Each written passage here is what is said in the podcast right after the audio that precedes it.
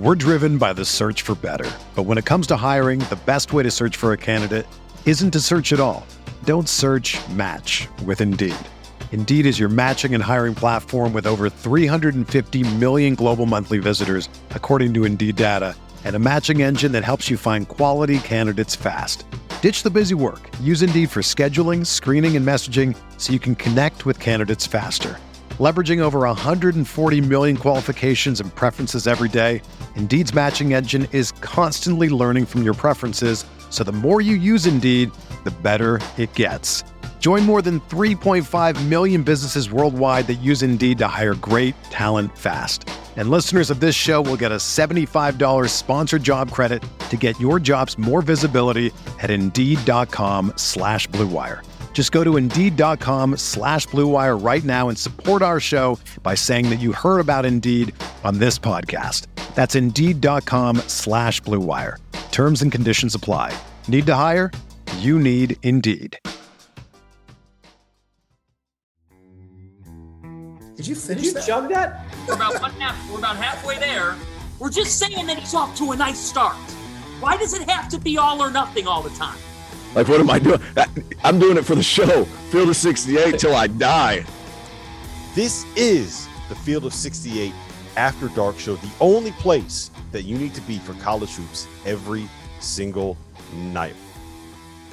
Wednesday night, January 4th, 2023. Good evening, everybody. I'm John Fanta. We've got Jeff Goodman from Charleston. We've got Chris Mack from Cincinnati.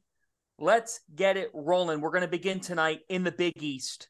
Coach Mack, a place that you are familiar with. It was the Dunkin' Donuts Center. It'll always be the Dunk to us. It's now named the Amica Mutual Pavilion, hosting Providence and number four UConn. The Friars are on the cusp of their eighth consecutive win, finding separation in the second half behind Bryce Hopkins, the Kentucky transfer, with 27 points. Mac, let's start with you. Your immediate reaction here to Providence and Ed Cooley on their way to an eighth consecutive victory. Just the quintessential Big East, just physicality, toughness, emotion. You know, you had Ed over there on the sideline waving his hands up in the air to get the crowd going as if they needed any more motivation. um, just it's it's really really a unique environment. And uh, you mentioned Bryce Hopkins, a one-time Louisville commit. He breaks my heart.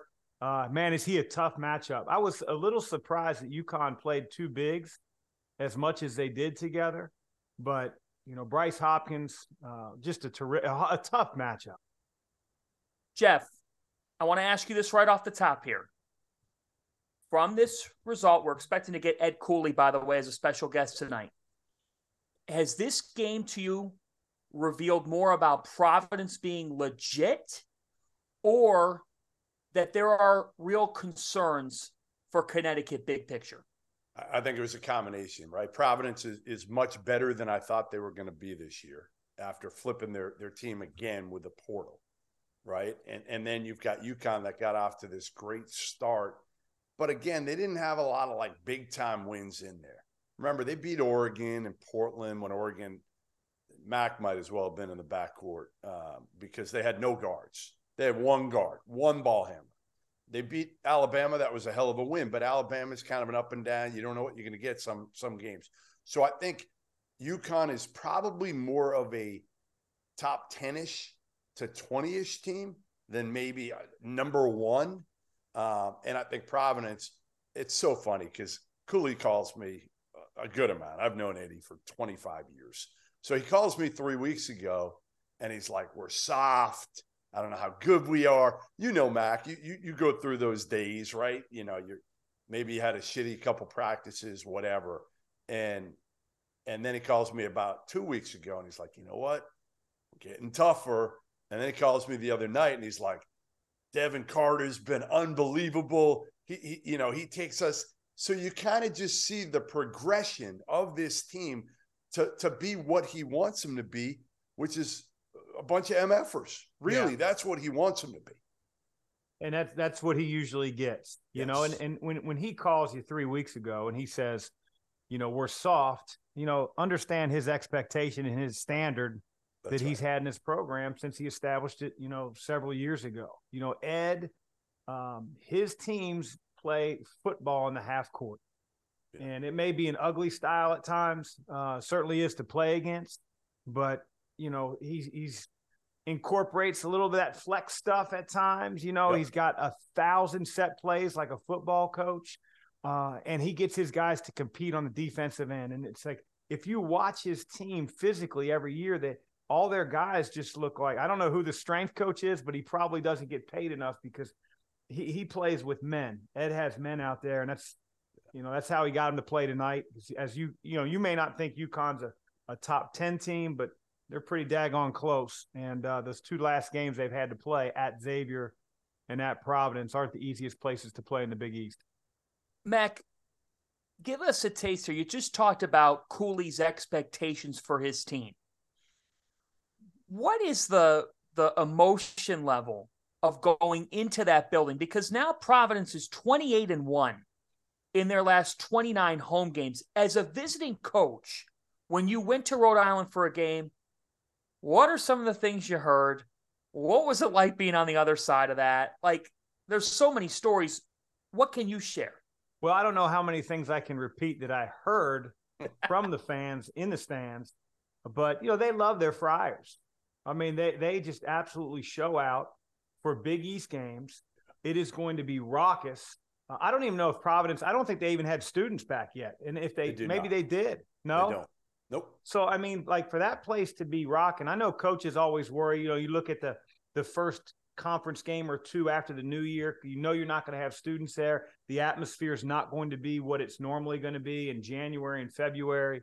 And uh, for Providence to have the type of environment they did tonight, just says a lot about their program and what Ed's done. But uh, it's no easy task, John. You can go in there, and Providence can be a 500 team, which doesn't happen often and you still know it's going to be a war and their guys are going to be on the floor uh, and if your guys aren't first to the floor you're not winning that game It's at a different level now, too, Mac. Like I know when you went into Providence, it was tough, but as Fanta knows, over the last like two years, Oh my God. it's insane now. I would put it. I'm I'm telling you, like you have obviously Duke, Kansas, that are at a different level. When Indiana's rolling, it's at a Gonzaga. Like there's, you know, people want to put Arizona in there. Arizona is not in there like Texas it used Tech? to be.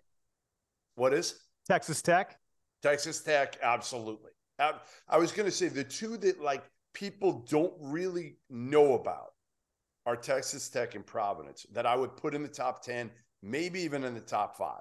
I mean, that, that's a credit to ed his yes. staff the players i mean john uh, referenced the 28 and 1 over the last 29 games i mean you know you're, you're going for an event that they're usually uh, successful on that evening and they're hey, they're doing plenty. The kids are doing plenty of this. Plenty, like out The of their adults are mi- I too. mean, yeah, I mean, li- listen, Fan Fan and I walked in last year, right? Fan, we walked in last. Oh, year wait, no, no, hold on, hold on. We walked in last year, Mac. He got a chorus of boos. And Fanta, they were like cheering. They were like bowing down to Fanta, and they're rightfully like so booing my ass. rightfully so yeah rightfully so I mean, it, it, Dakin, it definitely was deserved. They're out of control. It has become Jeff. Like, and here's the thing, Mac. I think you'll you'll understand this. Like, I got to tell you guys, when the students come back to campus, it doesn't matter who they're playing. Right. I did a You've game- been there. You've been there for some like low major games. That Oh my played. God, you were there. Were you there? Did you make it for Northeastern? Yeah, yeah, it was great. It was phenomenal. Like it was yeah. it was great. And and I will say this is a big picture item here off the top of the show to, to go national for a moment. We're seeing Providence. We've seen it for a couple of years, granted. Pittsburgh looks to be relevant. Yeah. Kansas State. Yeah. The Octagon. Um, Missouri, they And- lost and, tonight. Why? but- What do they all have in common? What do they all have in common? Transfers. Transfers. They all have key transfers. Kansas State's got obviously Keyontae Johnson. Uh, Missouri, Dennis Gates brought, brought a bunch of dudes with him from Cleveland State.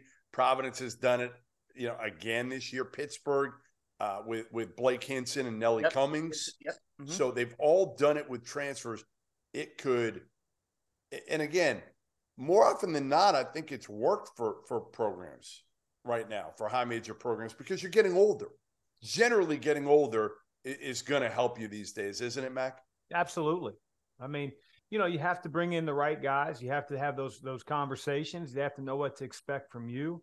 But uh, hey, if you have a guy that's had three years of high major college experience and he's joined your program, there are very, very few, if any, freshmen that can match what those guys are going to bring. Yep, that's right. The point that I was going to make along the lines of what those programs have done is you've got some great fan bases there that have been quiet for a little bit. I mean, I remember when when Frank Martin had Kansas State going, college game day was going there. It was such a hostile atmosphere. That's how good it was. It's been got Jeff. How many years has it been since you actually saw a Pitt home game look like the zoo? Old Big I East. Been, I mean, I usually judge it by where I go, and I haven't been to a Pitt game at Pitt in ten years because they they just haven't been that relevant, right? Stallings they were terrible. And then actually, if you look at it a few years ago, Capel had it going. Yes. He was like 12 and 3. And then there, I can't go into what the incident was, but there was an incident among the team that fractured the team internally.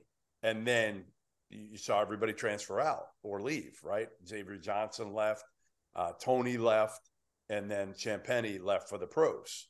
And then so, you know, John Hugley got you know arrested. You know, a couple things happened like that. Yes. You know that that that really for, for Jeff was was just a tough blow. Every every he'd take a step forward and two steps back. Right. Right. Here's my question to you, Jeff and, and Mac. I'll be curious to get your thought process too. But let's face it, fellas, it's early January now. All right. Everybody's like, well, it's still kind of early. At the end of the day, it's eight weeks at this point. That's what that's what it comes down to. And then on that eighth week, how many times did we reference it last year, Jeff? The guys who punched a ticket to the dance were either safe or leveled up if they were at a mid major. The guys who don't, if they've been in a program for a little while. My point is, how much do you think ADs around the country look at like a Jerome Tang, look at a Dennis Gates, look at maybe a Matt McMahon? Like they look at these first year coaches and they're like, ah, I've been waiting for four or five years for my guy to get it going, and here these guys are in their first year and they got it going. Yeah. Is that real? Is that and real? Again, it's a different time now, right? Like that's the difference. We can't compare it to, you know, five years ago because the portal has changed it, NIL has changed it. Now, in my opinion, you don't have to be a great recruiter anymore. If you've got NIL, that is the greatest way to recruit in a way. If you have NIL, and a great, you know, program and history and all that, you can get this thing back quickly. Like Jeff Capel has some NIL, not at the level of Carolina or Duke or those guys, but enough to be able to to get some decent transfers in. Greg Elliott, he got NIL. Like he's a good piece this year for him. Um, and, and again, Blake Hinson, I mean, he got fortunate with that one. I mean, the kid didn't play for, I think, two years. He didn't play at Iowa State. So, you know, there's some luck involved too, uh, because it could have easily blown up in his face, Jeff Capel. Look at Dior Johnson, right? He goes there. He's the freshman that we're all talking about. He's the guy we thought might save him because of the talent. Dior Johnson obviously gets uh, in, in legal trouble. He's suspended for the year, and it might be the best thing that happened because they're just playing older dudes. I, I would never say I would never use the word easy you know, I, I do think that there there is a way that there's never used to be before. You know, and that way is to get guys that aren't just fifth years, which you could have four and five years ago. Grad transfer my first year. Christen Cunningham was third in the ACC in assists and helped get us to the NCAA tournament. But anybody younger than Christen wasn't eligible right away unless they got a waiver that, you know, wasn't happening nearly as much as it did the last few years. And now no waiver needed. You know, you just go wherever you want to play. And so I, I do think I I don't like to use the word easy, but it is easier and it's different than it's ever been, John. You can do it quicker, I guess. You absolutely you can. It's but been it proven just by some of the examples right. that, that John just stated. Yeah, I mean, look at you know St. John's right now with with Andre Curbelo, and and again, you bring him in. I love Bello, I, I do. I root for him but now he's suspended. Obviously, there's some issues there between he and Mike Anderson. And, you know, again, it could blow up on Mike Anderson now where he loses his job because he took risks on, on maybe a transfer that uh, didn't fit him and in, in his system and his, you know, coaching style. Hmm. All right, let's try. Can I get back to UConn real quick? Yeah, so what's up with UConn? I, again, I, I think the biggest thing is for me those those pieces that were so good early, right? Like they're good pieces. That's what they are. They're good pieces. Adama Sanogo is a terrific player. The like they don't have great point guard play. Tristan Newton is not. He, he's a good player, but he was he was making every shot early and playing out of his mind in Portland. Hawkins has not been a consistent star, right? He's not been that guy that you can just give the ball to and say, "Hey, go get us one." Hey, he's not he- there yet. He, he's not there yet. He he's going to be. I mean, he's a Yeah. young sophomore now. Yep. Can Yep. I give a take? Can I give a take on this? I, I, I just got to be keep it real here to the two of you. Yeah. To me, Mac Hawkins is victim of he's gotten talked so highly about. They're not allowing him to do what you just said. He's gotten he's gotten so much push. NBA player. He's going to be an NBA talent. He's their best shooter since whoever. Best shooter in decades. Like the kid I don't think he has the mental stamina. It's a lot to handle. Is my he's not point. there yet. He's not, he's not there, yet. So No, he's not no. there yet. So stop saying he's going to be every game. Yeah. But he, need, uh, he- for them I, I to hear you, be John. great. Uh, the good thing is they have enough talent and enough pieces that he doesn't have to be. But I think he's going to be in time. I agree. I would say though that in recent games, the defensive formula for teams on the other side, and I think Xavier did this to a degree. Xavier said, "We're not worried about point guard play when we play UConn. We're worried about Sanogo, Clingan, Karaban, Calcaterra getting open threes, and Hawkins. And now Providence did it tonight. I mean, Providence just beat UConn with their returning impact player, Jared Bynum, only having played eight minutes tonight. got He goes out of the game early with a rib injury. Yeah. So, Jeff, Yeah. is UConn still one of the, what are they, one of the 10 best teams in the country? Yeah, they're in there. They're in the mix, right? There's, I mean, honestly, there's a few teams that are probably at the top, and I'm not even sure what they are because we thought Purdue and UConn were the best teams in the country a week ago, and now you can make a case that I, think Purdue. Well, again, I think Purdue's top ten ish. I think UConn's top ten ish. I think you can make a case for 20 teams being in the mix as like top 10 ish teams right now. And I know that sounds ridiculous because the numbers shouldn't support that. But all I'm saying is there's not there's not a clear cut number one. We know that right now. There's not. And we say every year there's more parity. I think there's even more parity this year because of I the agree. portal. Mm-hmm. No question about it. Let's talk here, guys. We got a couple of games down to the wire, games that have just wrapped up. Baylor 83, TCU 80. This is on E ESPN2 for those of you who want to go with the double boxers. 144 to go in this game. Guys, this is obviously a, a big game for Baylor coming off of a loss. Now you're at home. It's been a, a weird season, I would say, thus far for Scott Drew. Obviously, some injuries are, are playing a part. TCU's tough. I mean, they come into this game with just one loss in the entire season. We're at 146 to go. I'm watching on my ESPN app. Uh, we'll start with you, Jeff. Just thoughts on this game overall, and maybe thoughts on on the state of Scott Drew's Bears and where you sort of see them. Can I can I pivot? Go Can I ahead. can I, can I make a, a, a- a call here? A uh, You got to make we- a call. can- Go ahead, and make a call. can we wait and talk talk about this one after it's over? We'll, we'll wait and talk about this one after it's over. Would you like to go to Arkansas, Missouri? Yes. Would you? Let's go to Arkansas, Missouri. You pick that- Arkansas, Missouri. We can talk Duke losing. What, wherever you want to go, let's just wait for that game to end because we got a minute left and it's a two point game. Sure. Let's let's go to Arkansas, Missouri. Four point Ar- game now. Four point Four game. point Ar- Arkansas Max wins. all over it. Well, Mac watched all thirteen thousand games today, right? Many as I could. I mean, you were all you were all over it. Trying Mac, do you see with you guys. Mac? Do you see how this works? We just go where he like. Yeah. That is not true. That is not true. Da- Why do I even write? A, why do I even write a rundown, man? for us, What's- what's for point? Fanta, for me and Fanta, there's no reason to write a rundown. Yeah, we haven't done a rundown. Never. Dagan, if you've ever done a rundown for Gottlieb, just I mean, go the other way. Like That's good. It's been done, and it didn't, it, di- it didn't follow format. All right, Arkansas wins 74-68. Missouri looked great in the first half. They go up 34-27. They take a lead in the locker room. Look, good showing for Dennis Gates' crew. Arkansas comes away a winner in this to go to 12 and 2. Ricky Council the fourth. You want to talk about transfers? He has 25 in this game. Jeff, your reaction? Yeah, I mean, this was kind of, I don't want to say like a, a must win or anything like that for Arkansas, but I think it was a big one at home, right? That's a tough place to win. You're playing against a Missouri team that has a lot of momentum right now, right? I mean, they've won big games, they blew out Kentucky and Illinois. Uh, so right now, that's a resume win.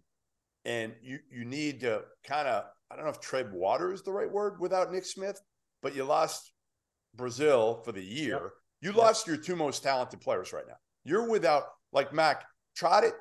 No, You know this. Like take away your two most talented players, and these aren't like just regular Yeah. talents. no, these are like lottery pick talents. you're, you're plugging holes, you're changing roles. It's uh, you know, it's a big task for Musselman. You know, I, I just, you know, to go to Dennis Gates in Missouri, just so so impressed. I remember at the beginning of the year, everybody was saying, "Hey, cupcake schedule." Think about their last four games or so. You know, I know they got uh, smoked against Kansas, but then they play Illinois, right? They play Kentucky. They're at Arkansas. I mean, that's like murderers Yes. row there.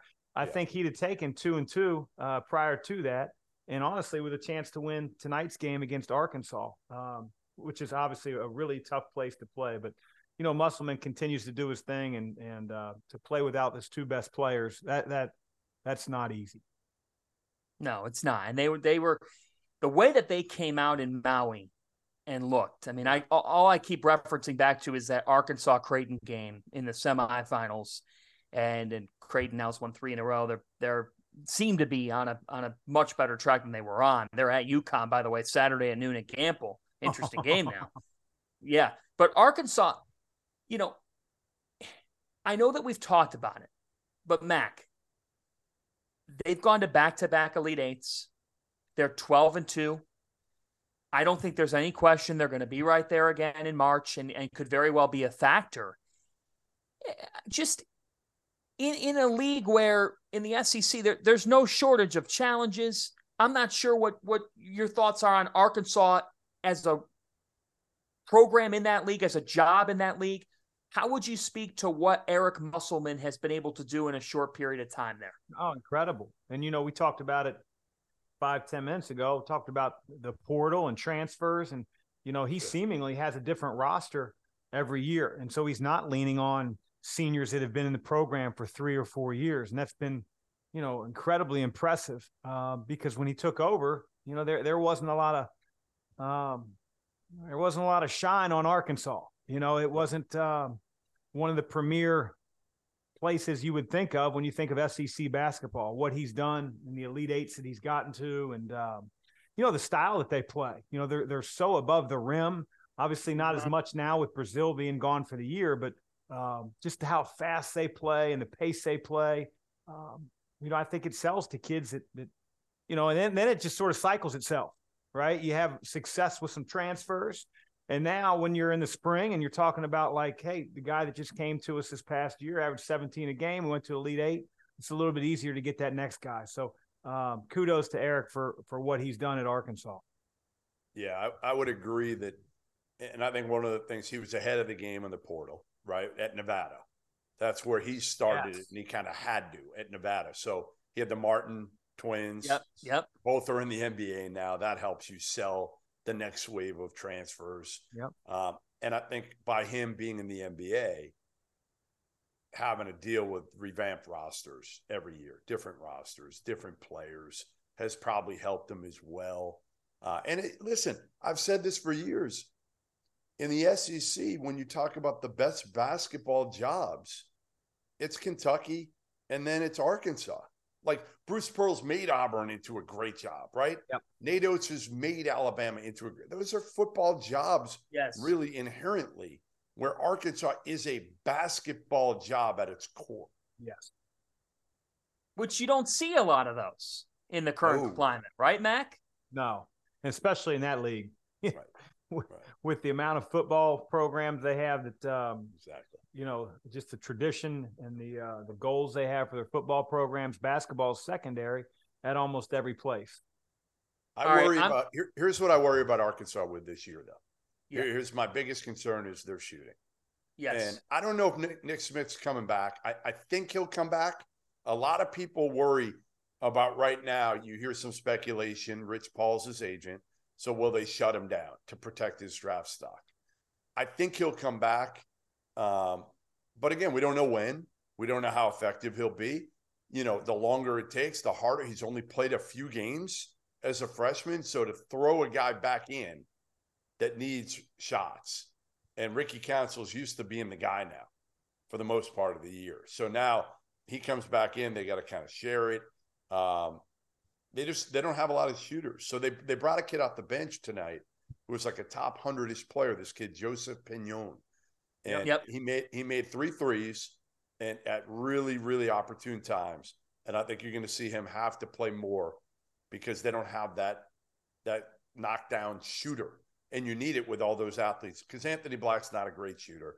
Jordan Walsh, not a great shooter. Even Nick Smith, he's a scorer right. when he comes back. Council's yep. a scorer who can make threes, but so I, I I think again it's going to be interesting to see when, if, when Nick Smith comes back. How do they? They probably need him back fairly soon here because you start bringing him back in February. I'm not sure he comes back if it gets to February. Oh my goodness! TCU with a three with three seconds to go goes up to.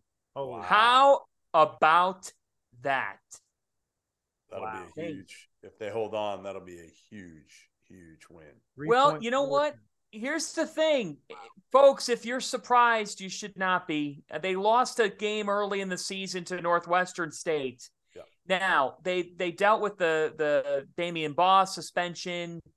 They and Miles had a couple. Didn't play in that one. Miles, Mike Miles didn't, didn't play. Mike Miles did not play in that game. Right like at the end of the day, Jeff, we entered the season. I will say this: look, folks, folks who are listening, we're not taking a victory lap, no, but what we're trying to explain the fact TCU was thought to be like a top three team in the in the Big Twelve if everything panned out the right way, right? Yeah, but when you take away your your two veteran guards, your two best players, again, yeah. you don't expect them to lose to Northwestern State.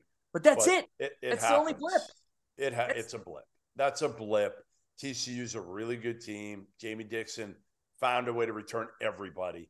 That's the only loss right now.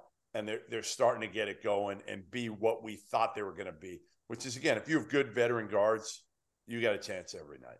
Big 12 is a monster league. It's the it's best ridiculous. league in college basketball. And it's not even close, man. Not even close.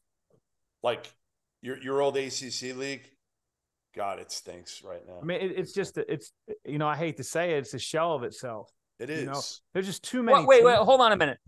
Why is it a shell of itself? I don't know why, but it is.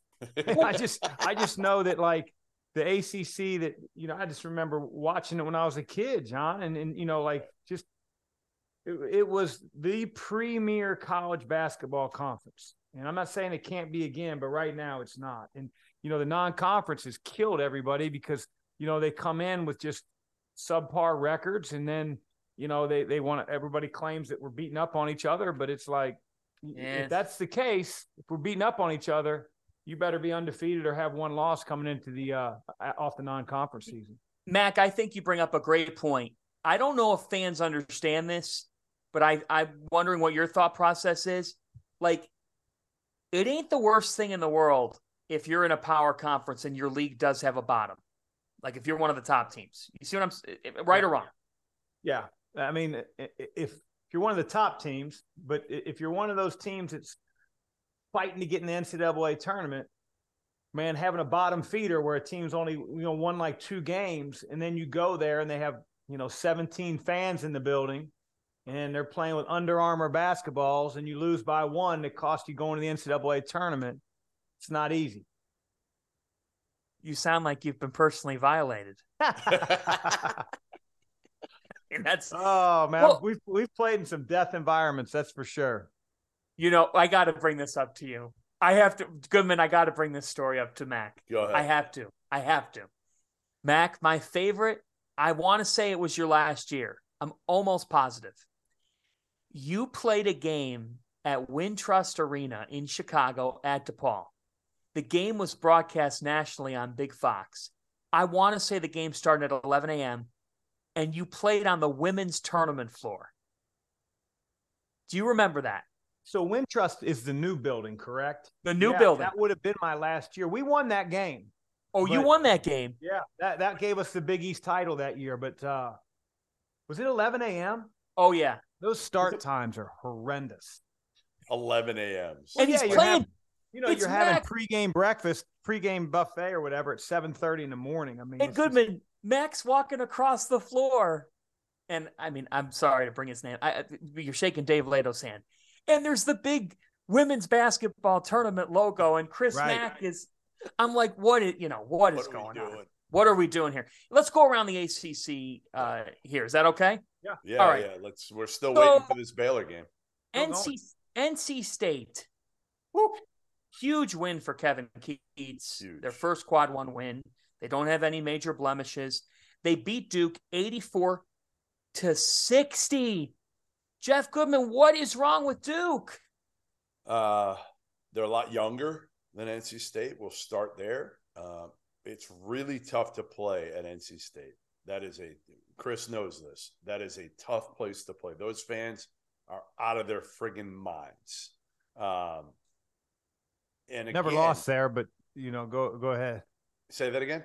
Never lost there, but but but, But go it is, ahead. right? I mean, Well, their wait fans are now again. Let- their fans are a you. lot crazier when Duke here- or here- Carolina come. hundred percent. Here's the difference.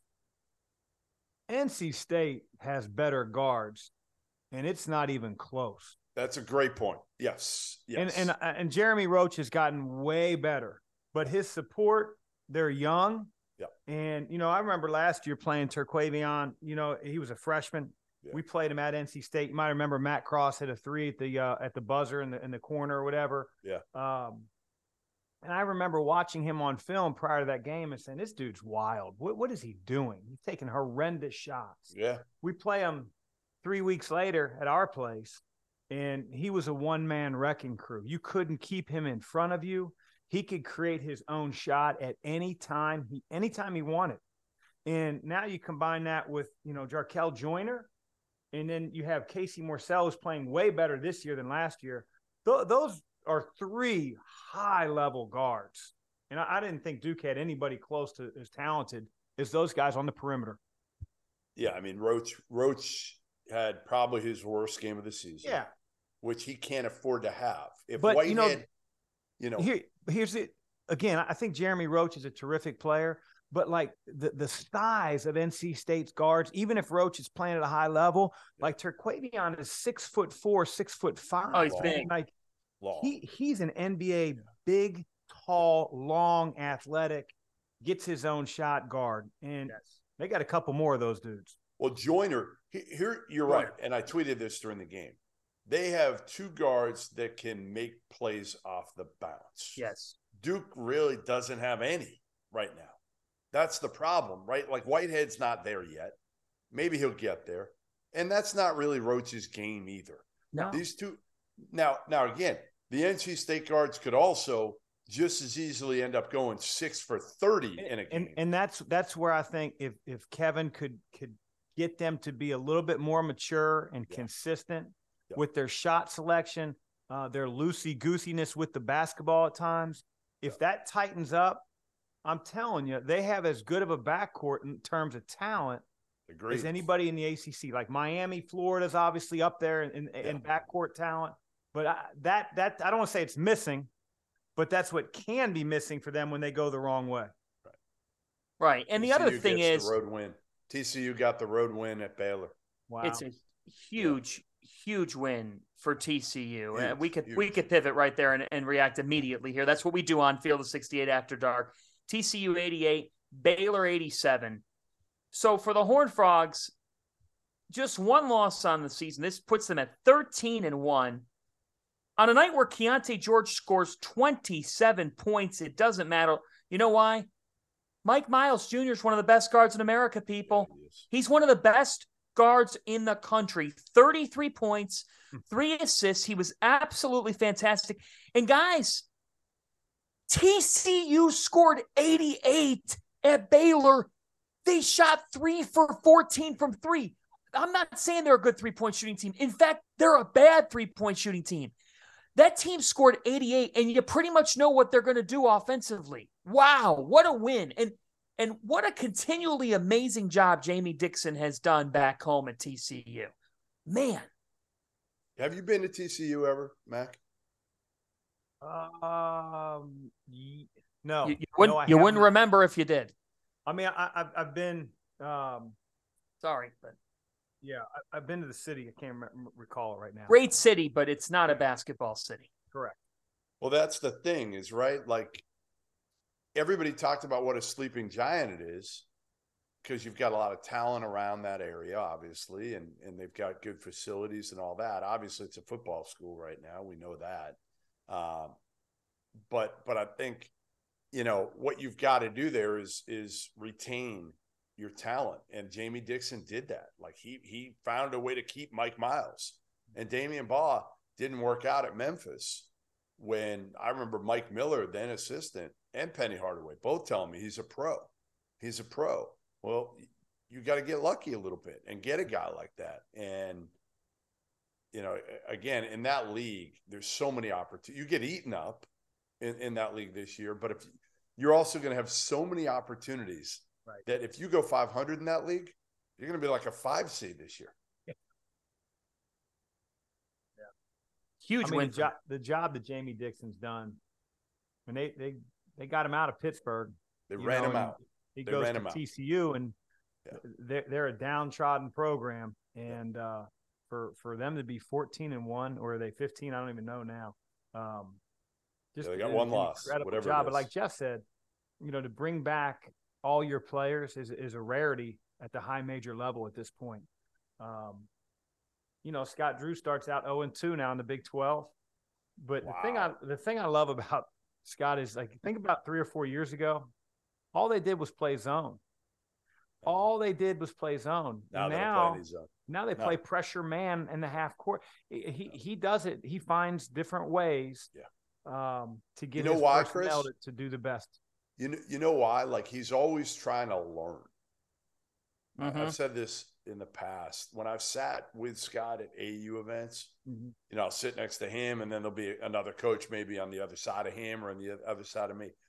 He's always asking questions and trying to learn, and not acting like he's smarter than everybody else. Which I, I you know, it's refreshing in a way because a lot of coaches like they may do that one on one in a gym, but they're not going to do it with, you know, tons of other coaches sitting wall to wall at the Peach Jam or something like that. But Scott, he doesn't care about like the perception, right? He doesn't care that we think, you know, he's dorky or anything like that. He kind of embraces it all.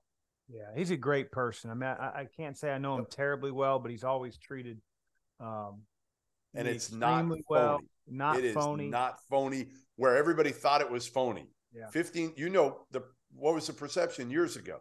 Oh yeah, yeah. It was like this. This dude can't be this this happy. I mean, you know, like like I'm negative Nancy all the time, and I'm like, man, I, I got to be more like Scott Drew. I got to hang around with him more. I will say, since you've gotten down to Charleston, like I see a smile, you Yeah. your face, you know, you've got some energy to you. blue moon here. I'm ready to crack it open for our our toasts. Yeah, like I'm noticing some Well, I'm good signs. fatter. I mean, I I walked six miles yesterday. What six miles all through? I Your saw car all the break down or something or what? What's that? Did your car break down or what? No, I just it was 70 degrees. Oh, okay. So I walked to an area of Charleston that I know I can't afford. Well, it would motivate me to try to work harder so I could afford one of those houses, but I'm, I'm probably never going to be able to. But uh, yeah, 70 degrees. I figured I'd get my fat ass moving. Hey, it's not bad here in the Midwest, man. It's been like 55, 60 over the last two or three days.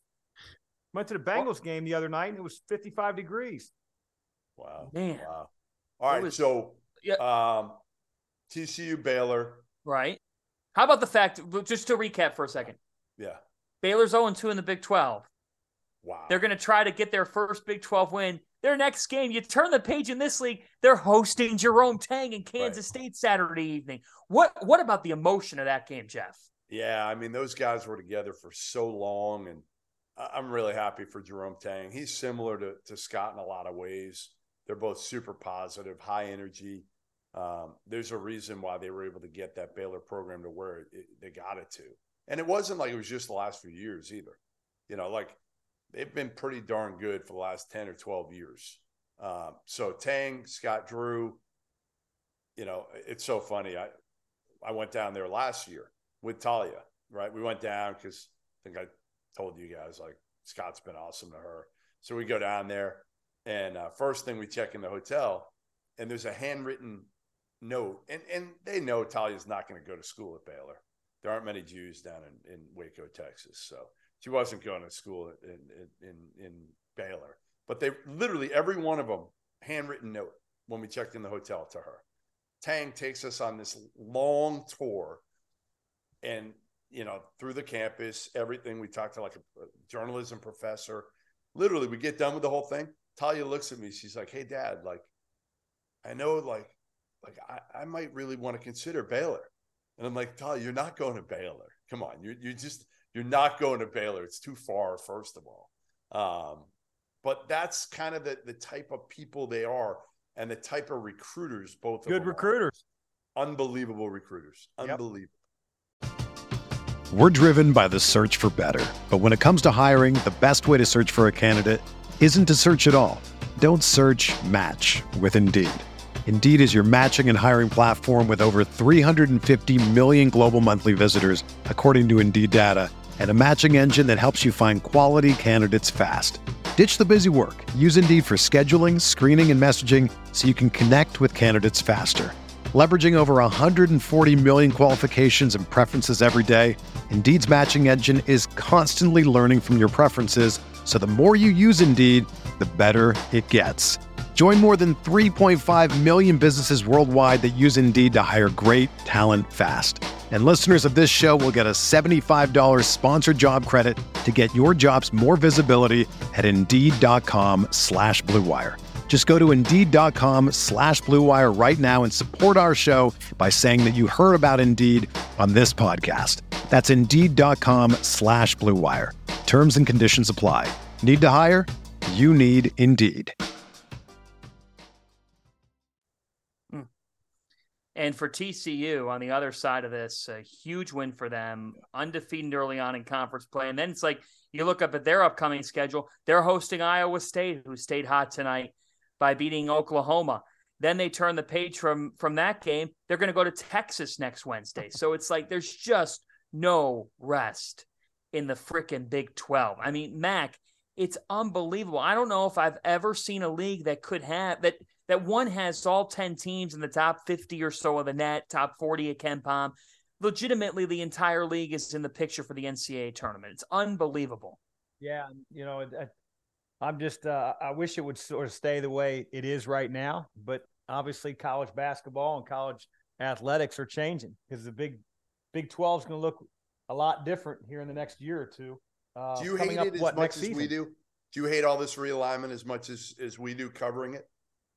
Um, you know, I, obviously everybody covers the, the the the big schools, the high majors but so many like low major and mid major programs are infected. You know, I, I, heard Doug Davenport talk the other day, a Bellarmine assistant, uh, head coach in waiting, and by the time year five for them in the ASUN comes around, they'll have had five different looks in the same conference. No, no same season will have been the, consistent in terms of amount of league games they've played and the teams in the league.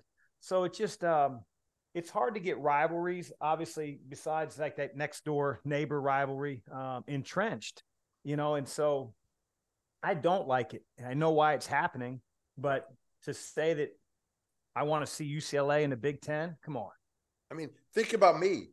Like Arizona UCLA was it for me when I went to school there, and now it's no more. Like it just it, it, it makes no sense. It's I have and, I got to uh, go ahead. And not, not only does it not make sense, like just you know in our minds because of the, the the history and the tradition, but it doesn't make sense geographically. You know, for these kids, and then and then for the fact that you know it's not just the high major sports. Everything, as you know, is dictated by football. Yep. Well, football's got a week to rest, so they fly out. You know, from the West Coast to East Coast, Very they play a game. They fly back. They got five game, five days to rest. That's not the case in some of- in most of the sports with basketball, volleyball, and you know baseball and all the other sports. Goodman, I can't help like Mac.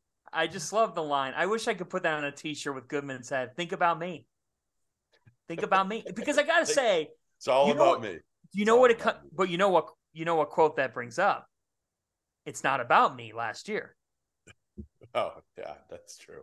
Yes. from yes. one Michael Krzyzewski at the Final Four, but with maybe the greatest picture Coach K taken ever on Twitter, ever, like not even close. Let's go. We Yeah. we've got Cooley coming up on the show. We have not hit the Big Ten tonight, Jeff. We got to discuss this here. Final score: Northwestern seventy three, Illinois sixty. What what happened to the Illini? I mean, I don't know if you saw the clip. Uh, that Yep. Field of 68 tweeted out from Underwood going at Oh, Terrence. Shannon. And uh, it's amazing how quickly things can change, right? Because, you know, just three weeks ago or so, I was with Underwood. You were too, Fanta, uh, at the Garden. And, uh, and they end up kind of squeaking one out against Texas. Yeah, talk about how things change. That's what I mean. Right. Chris Beard, right. Chris Beard is the coach that night. And Brad Underwood appears to be very, very happy. Um, not really showing the signs that he's worried about his team, but you could tell he was, right? You could tell. And then they go in this tailspin, right? They get blown out. Uh, I don't remember the order of all this, but Missouri, that Yeah. was an embarrassment. After they lost at home to Penn State. Correct. And then now you get a bye game, um, you know, at the holidays, and you, you got Northwestern at Northwestern, and you're expecting them to come out and, and just kill Northwestern, especially Northwestern doesn't have a lot of size. So they should be able to dominate them on the glass. And they didn't do that tonight. And Shannon didn't do much. And again, Underwood, Mac, did you see the the clip of Brad going at Shannon? I did. I did. What did you What did you think? Well, it's hard for me to. I- I, don't know what the context was, Right. but obviously, you know, he's a Huggins disciple, and you know, Huggins Yes, doesn't necessarily um, calculate his words, and so um, it's it's it's going to depend on the relationship that that Coach Underwood has with Terrence Shannon. And they're new. I mean, that's the hard That's the part. is, hard part. again, You're not dealing. The good part is you're not dealing with a freshman. The good part is you're dealing with a guy who is coached by Chris Beard and Mark Adams. So Yeah, it, yeah, and, and we said this. I mean, that, when you're a transfer, um, and you're trying to find a better situation, you're also a lot more educated about the process. You're also more educated about college basketball expectations, how long the season is. You know how much effort is required. You know to watch film, to lift weights, to get to practice, to be prepared. So they had to have known that Brad wasn't a, a sit on the bench type of coach Right. you know, he was going to be more in your face and he was going to be very demanding and he's going to be demonstrative. Hmm. So Northwestern now on the other side of this, they're 11 and 3. They own a win over Illinois. They got drubbed by Ohio State. They did go to Michigan State and beat the Spartans. They also lost by 29 to Pittsburgh. Like they have had one strange ride of it, but I got to tell you, I mean, eh, Chris Collins entered the year with a very critical season, and through 14 games, they they they've got a pulse and they beat they Illinois they and they're were 11 and supposed to 3. do. Yeah. they they did what what Chris Collins was hoping they could do to give them a chance because the Big Ten's going to get seven or eight teams in Yeah. the tournament. yes. So if you're if you're Chris Collins, you know you hold court at home, right? I mean that's really all you have to do. Hold court at home, and then maybe steal one against you know Yeah. Nebraska and Minnesota, Right. um, and then you find yourself in the equation. Uh, while we're on the Big Ten, Michigan wins tonight. They beat Penn State. By the way, Ed Cooley's calling in now. We should have him at any moment. I- I'm curious here, Jeff. Mac, wherever you guys want to take. I'll start with you, Jeff. Like, so Purdue's number one in the Big Ten still. I would say. Yeah. Do they have a like? Who's their biggest challenger? Is it Wisconsin? Is it Ohio State? Where do you? I think say? it's everybody. I think it's like honestly, I think I think it's so wide open that it could be anybody. It probably depends on the schedules. If you look at the teams in the Big Ten, my guess is if you look closely, it might come down to schedule and and you know who who you're getting twice in Mm-hmm. in in a year like this where there's not a ton of difference. I'll still put my money on Purdue here. I trust Painter. I trust Zach Edey. I know what I know what I got there, and I trust that they're going to make shots eventually. I thought you But- I thought you had Iowa winning the Big Ten. I did. I gave up on that. Yeah, I gave up. I threw that one away. That never job, happened. Mac. Where they they play 20 conference games, right? Yeah, but I've given up on them already. I, re- I reserve the right to jump back on the bandwagon. But I got you. and can we can we say one thing about Iowa while we're on Iowa Yeah, We got Ed Cooley waiting, but go ahead quickly. Quickly before we get to Ed? And we, you can bring in Ed if you want right now. But uh, all the best uh, to Patrick McCaffrey, Patrick. Who, Yeah. who's taken some time off for mental health. One of the best kids I've ever been around. and uh, I just hope he he he starts to uh, feel better about himself Yeah. and uh, and get healthy because uh, love him, love him. So true. So true. Well, we're just connecting you. The head coach of the Providence Friars, Ed Cooley. The Friars are 13 and 3. They've won eight in a row. The eighth straight victory. It comes over UConn tonight, 73 to 61. And if we can, uh, if once we get video like up here, never we'll, done a Zoom before. Right Ed, you, you hear, here we go. there, Great he. Arthur Parks hands it off. there Ed- he is. Say hi Ed- to Mac. Say hi to Mac of all people, Eddie. Where's Mac at? Coach Cooley. What up, boy? How you doing? I'm, do- I'm not doing as not doing as well as you are tonight, man. Congratulations. Thanks a lot, man. We miss you on the sideline, dog. How, how's, how, hey, how's how's Mac Mac, little Mac doing? He's doing great, man. He's second grade. He had basketball practice tonight. About 15 minutes in, he couldn't keep dribbling. He said his finger hurt, so he couldn't play. he couldn't have played for you. So I'll, I'll make sure that Providence doesn't come calling if he ever gets recruited. Oh, my guy, I appreciate you. It's great to see you, Coach. Really, really good to see you, brother. You too, Ed. I appreciate it. Thank you. Eddie, Ed, go ahead, Jeff. I mean, it- it- listen, we talked. What we talked two nights ago as I was walking the dog outside here in Charleston. You were saying to me the the progression. I, I was telling these guys the progression of our phone calls over the last three weeks. Three weeks ago, my team's soft. I'm not sure how good they are. Two weeks ago, I'm starting to feel better. The other night, Devin's been awesome. We know what Bryce has been. I really, I'm starting to really like my team. How much did this reinforce how far this team has come over the last three weeks, Eddie? Well, I mean, you know, our staff has done a good job, and we said after practice, we're getting there, we're getting there. As you know, having eight new players and trying to get people into their comfort zones, that's the way I coach. Like, I'm going to coach your strength, not so much the system. Um, and guys are starting to buy into the identity of you got to be tough on both ends of the floor, offensively and defensively, in particular when you play against Connecticut. They are just men out there defensively. And I thought our players really stepped up to the challenge. So we're definitely um, we're definitely improving.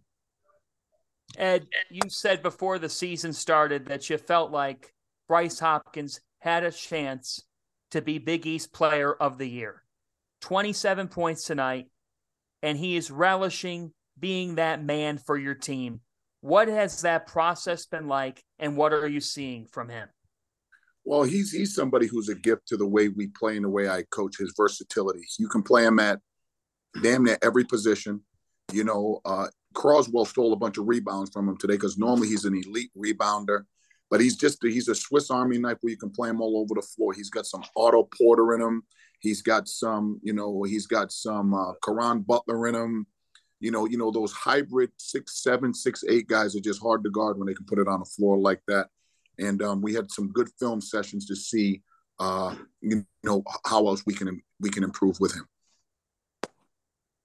Ed, how's my man Noah Locke doing for you? I know he hit some big time shots tonight. Great kid, obviously tremendous shooter. I'm hope hoping you're bringing that little toughness level up in Noah's case as well. Well, well no one knows, and, and and I appreciate you recognizing that. You can tell you're a coach on that and have done it a long time. And that's the one thing I told him. Like We're going to get you shots. We want you to shoot the ball, but you got to play both ends. And he is really buying into that. Right. You know, and he said that's not something that in the past that was counted on from him all the time. But you know, you coach in the Big East, you coach in the ACC, you know the physicality, and you got to be able to do that. If not, it's hard to keep you on the floor. Yep. Yep. Great question. How was uh, really how was the this was the one game I, I was very upset. I, I'm not too upset. I've been down here in Charleston and will be for another few weeks. I won't lie to you. Uh, 70 degrees yesterday, but I was upset I wasn't there tonight for that atmosphere to hear the kids singing Taylor Swift. We'll get you out on the Taylor Swift thing later. Uh, but what was the atmosphere like? I mean, it's been, I say it like it's a top five environment these days. Was it that good even without the students in, in session today? I say with the students, it's probably an A plus plus. Today was A plus. Uh, the energy, the enthusiasm. You know, you know when you go to Nova or you go to Gampel, you're down six or seven when you get off the bus. When you go to the Cintas Center, you're down. Same thing here. When you get off 95, you're down six, seven points right out the gate. Yeah. And it went to another level today. And again, I say this it's a credit to Danny and that organization because people come to watch us, but they know we're playing a top five team. He has a hell of a team. So I think the combination of it, Danny's teams are going to have to get used to playing in those environments, and it's a credit to what they've built there because everybody's going to want to watch them play. Ed, it just felt right watching the game tonight. It, it felt like the war that you think Providence and UConn should be, and in a world where we're always talking about, well, what's the whistle or how's this game getting officiated or whatnot. I was getting text messages tonight from a lot of people saying, man, you know, between the coaches, the players, the officials. Like, was that not the epitome of Big East basketball the last two hours and change what we just watched? it's funny you say that because that's the first thing we said walking on. That was Big East basketball at its best. That reminded me of the old school Pitt teams or the Syracuse teams or the Connecticut teams playing. It just was a physical war. I mean, there was nothing given, everything had to be earned both sides of the ball. Balls are flying, bodies are flying, whistles are blowing, coaches are mad, coaches are smiling. here, wet spot here. It, it, Ed had every ingredient to be a classic, classic Big East game, and I can't tell you how proud I am of our guys because I'm I'm very excited about how much we're growing. Hey Ed, I got one final question.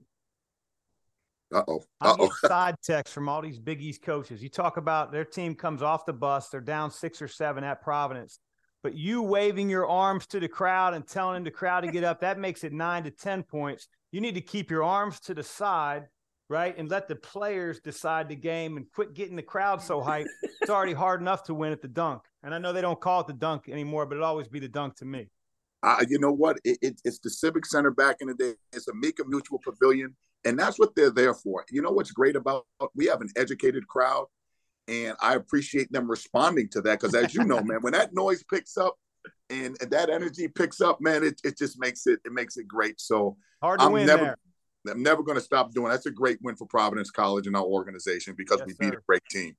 Hey, do, do you catch a glimpse when they're playing Taylor Swift and you're in the huddle? do you ever catch a glimpse over to to those fans? Because if you don't, you need to. At some point, it is one of the funniest most entertaining things I've ever seen in a crowd anywhere when Taylor Swift comes on and you've got all these shit faced uh, students singing along to it.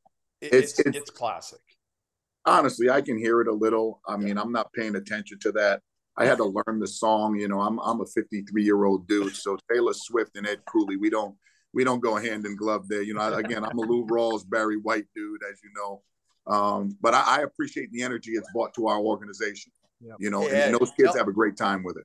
Ed, before you go out, tell Mac the story, the quick abbreviated story of years ago. Can can you do it on air of when it was you, me, and was it Pastorino who went down in? in no, in it was me, you, and a kid that was at University of Rhode Island that transferred. Uh, forget his name. We were in a place in Atlanta. It was a um, I think it was a country restaurant. Yes. It wasn't too popular with the brothers. um, and I had to take a stage left. Yeah, when they said he, I was out by the time they said ha. Only Eddie could walk in there like nothing, though, like nothing. Just listen, congrats on the win. Uh, one hell of a win. Like I said, uh, it sucks that we couldn't have been there for that one. Uh, but I'll be back home soon, back to the uh, 40 degrees. Appreciate it, Mac. Great to see you, Coach. Give give your wife a big hug and your girls a big hug. Happy New Year, guys, and thanks a lot for having us on. We appreciate it. Keep it rolling, Ed. We'll Thank you, Coach. Bye bye now. Congratulations. There he is, the head coach of the Friars, and we thank his SID, Arthur Parks, for delivering. Good night, Arthur. Thanks, Arthur. Great stuff, man. He's Tell done what. such an amazing job there. Like that's the one thing is, you know, he's got the whole package, Mac, doesn't he? In terms of, again, coaches his kids, great communicator, great relationship builder, great salesman of the program. He's from the city, so he connects. Because people, like what people in Providence don't understand is it's not that good a job. It's not. I mean, I don't know what I'd rank it if I if I maybe I'll do it this offseason and rank all the jobs. I would assume you probably put it unto itself. Now, the, the practice facility is insane. It is unbelievable, almost as good as anything I've seen, other than maybe Texas Tech. Uh, but the program itself is probably, I don't know, top 50 ish, maybe. Yeah, I, I'm not going to rank what what type of job it is, but I, I'd say the type of job that Ed Cooley's done is nothing short of amazing. He Amazing. his personality is infectious, and you know he he's he's that guy that that can have a conversation with the president of the university, and at the same Yes. time be best buds with the ticket takers and the, the guys sweeping up the gym floor afterwards, and that's that's that's no BS. That that is who Ed Cooley is. Whether you see him at Final Four walking through the convention center, whether you see him at the Peach Jam, or whether you see him at Dunkin' Donuts in the morning. Uh, you know, if if you're in Providence, Rhode Island, he is a class act and a, a very sincere guy. You never hear a bad word about Ed Cooley ever. Like how many coaches? I mean, Mac, there are plenty of bad words said about you behind your back I know. over the years. Some in Uh, front of me too. kidding. But but Cooley is one of those guys. There aren't many of them. There are not many of them. I didn't hear what he said. What did he, did he take a shot at me? No, he said some of them have been said in front of me too. Some of the bad words. No, I Ed- Ed- Ed's Ed's one of those rare guys that, Yeah. um, Yeah. you know, again, I think Well- he, he just has a way of of connecting with anybody. He's he's not only elevated Providence College basketball, he's elevated Providence College. Right. He is Right. the power of what college basketball can do at an institution. If you look at anything with that school, it's gone up in brand. It's it's an example of when they make the Sweet 16 last year and they're playing Kansas at the United Center, and you hear that fan base actually competing with Kansas fans. I think it really put them on the map. And we talk about it, Chris, of like, what's the key to winning in March and how do you break through? And Brad Underwood said something last summer. It hit me. He's like, the key to winning in March is you got to keep making it. And where the chips fall, you're, you're eventually going to make a run. Yep. Ed Cooley had his shining moment last year. And now, if you're a transfer and you're looking to be nurtured and you're looking for the right second chance and you want to go to a basketball school, Cooley's made it a home, a place where guys can feel that they're at home because he is from there. He grew up, folks, from nothing. He grew And up from nothing. He he wasn't sure if he, he was not sure growing up if he was going to have water and heat day in and day out in the winter. So when you grow up with that, he said he talks to his kids all the time and says, You take nothing for granted. And here's why I have freaking lived it. In terms of being able to get in touch with kids and gain them to a program that fits and gain them to a program where basketball is the priority, he's got it cooking there. And he's, Jeff, I'll say this to you. If it's a top 50 job, I totally get the take. But he's elevated that job to a level that no one thought it could get to. And and and what I'll say off that is, if there's any job that opens, pretty much, I'd be looking at Ed Cooley. Like his name would be in the mix if I was an AD for almost any job. Like I don't even know what job I wouldn't look at Ed Cooley. I said it when when Michigan opened, and they picked Juwan Howard over him. I thought it was a mistake. I did. Now I know Juwan Howard's done a hell of a job, right? Like recruiting, done a great job recruiting, good job coaching. Um, Ed Cooley, think of what Ed Cooley would have done recruiting wise with the Michigan brand. Think of what he could have done. I mean, again, Juwan's done it too. The difference is to me, Ed Cooley had already been so ingrained in in the college Oh yeah. coaching, the recruiting, all of it. He knew he knew it all. He could have picked up. Um, and, and and honestly, I think Michigan would be playing for Final Fours and, and maybe national titles if they had hired Ed Cooley. Are we ready for our three toasts of the night? Yeah, yeah. We I think we've hit. I mean, there are a couple things we haven't mentioned that I think we can mention. We don't have to go into them, but again, Miami losing at Georgia Tech, right? Miami losing at Georgia Tech. Surprising. I- that's surprising. yes. I mean, I honestly walked into this week thinking Miami, and I still do think they have a chance because it looks like the ACC is wide open. Yeah. But like honestly, if you started this week, there was a realistic case for Miami to win the ACC. But And there still they, can they still can. I think Right. that you know with, with Miami that there's such a you know they have guards that can just take you. You know, you, Sure. you got Wong who's just Yep. um, he, he's a bucket. But you know when you play against the funky zone, it's hard to do that. You know there has to be ball movement. You have to get the ball in certain spots.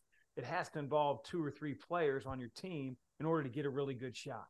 And so I, I think you know that's that conflict right there just becomes something that's uh, a, a challenge. I think for a team like Miami.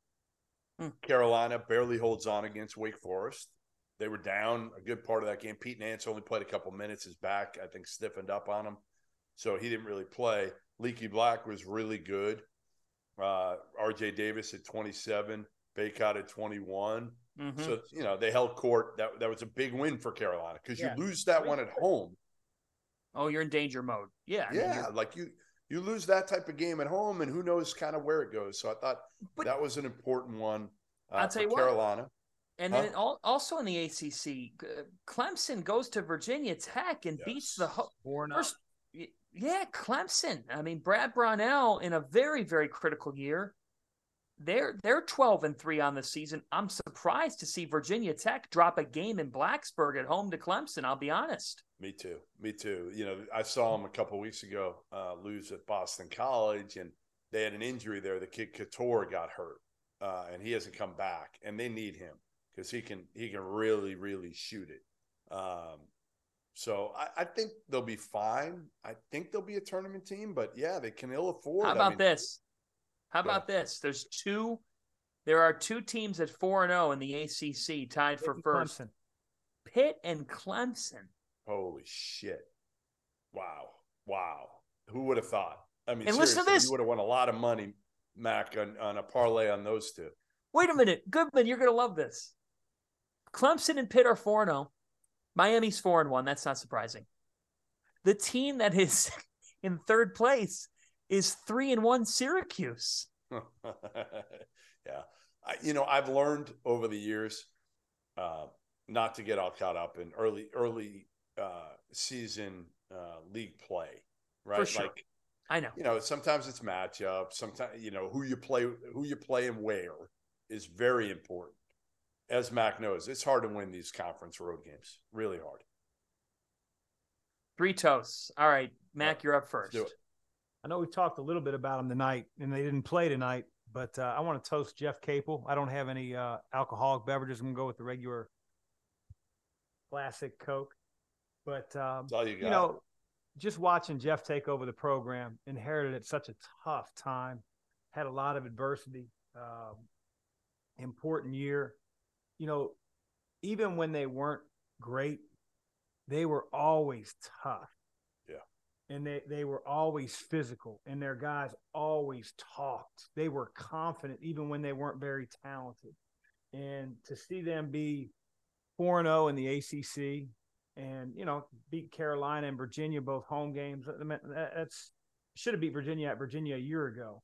Um, but just really happy for Jeff, man, because you know he's had some tough days uh, at Pitt, and to see him where he's at, and I know it's just the beginning of the season in terms of ACC play, but uh, kudos to Jeff Capel uh, and the Pitt Panthers.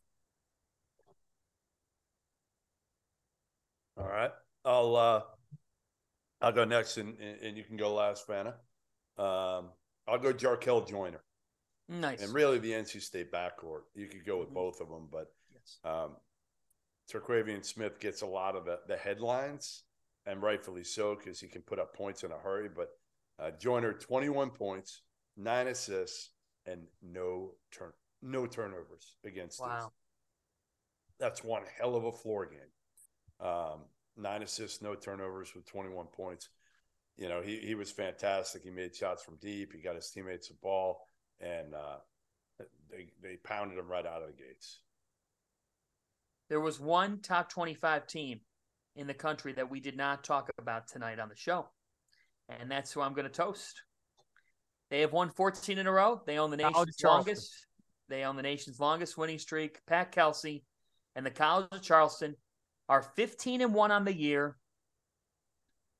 They beat North Carolina A&T 92-79. They're going to play at home on Saturday against Delaware. I'll tell you what, mid-major Guess who games, will be there? Guess who will be there? you're going. Yes. Hell yeah. Hell yeah. And it's a sellout. Uh, of course it is. I'm taking I'm taking Melissa with me. She's Ooh. coming five o'clock And then- game on Saturday. Are you paying for dinner after? Yeah, we we decided we can't do these big dinners every single night. We did them for the first like week, and uh, yeah, no, you can't you can't keep doing like halls and this uh, you know snob all these places because like they add up. Like I'll yeah, like I'll be broke. So uh, and you'll be 270.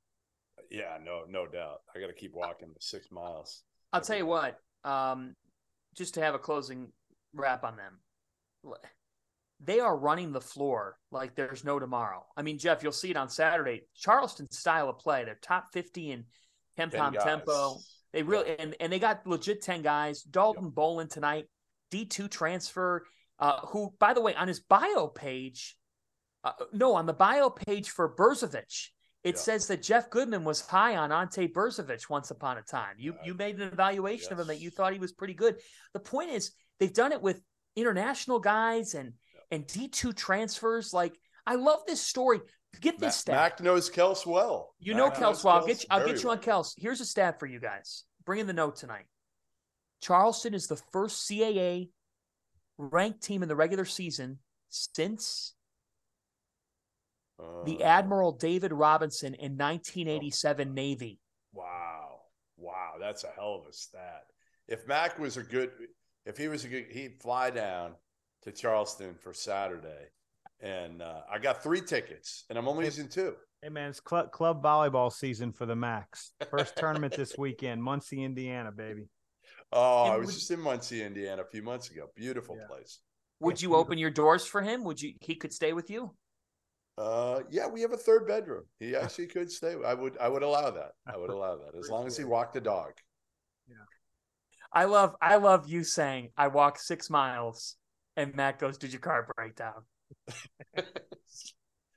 well, we got a good, we, we got a lot of different uh, places around here for uh, for breakfast. So uh, I'll- I kind of walk every morning, find a different uh, little breakfast spot. So it's been good. It's been good. keep up the updates from Charleston and you go. enjoy Saturday. And we hope you enjoyed tonight's show. We're back at it tomorrow night, 11 p.m. Eastern time. Field68.shop.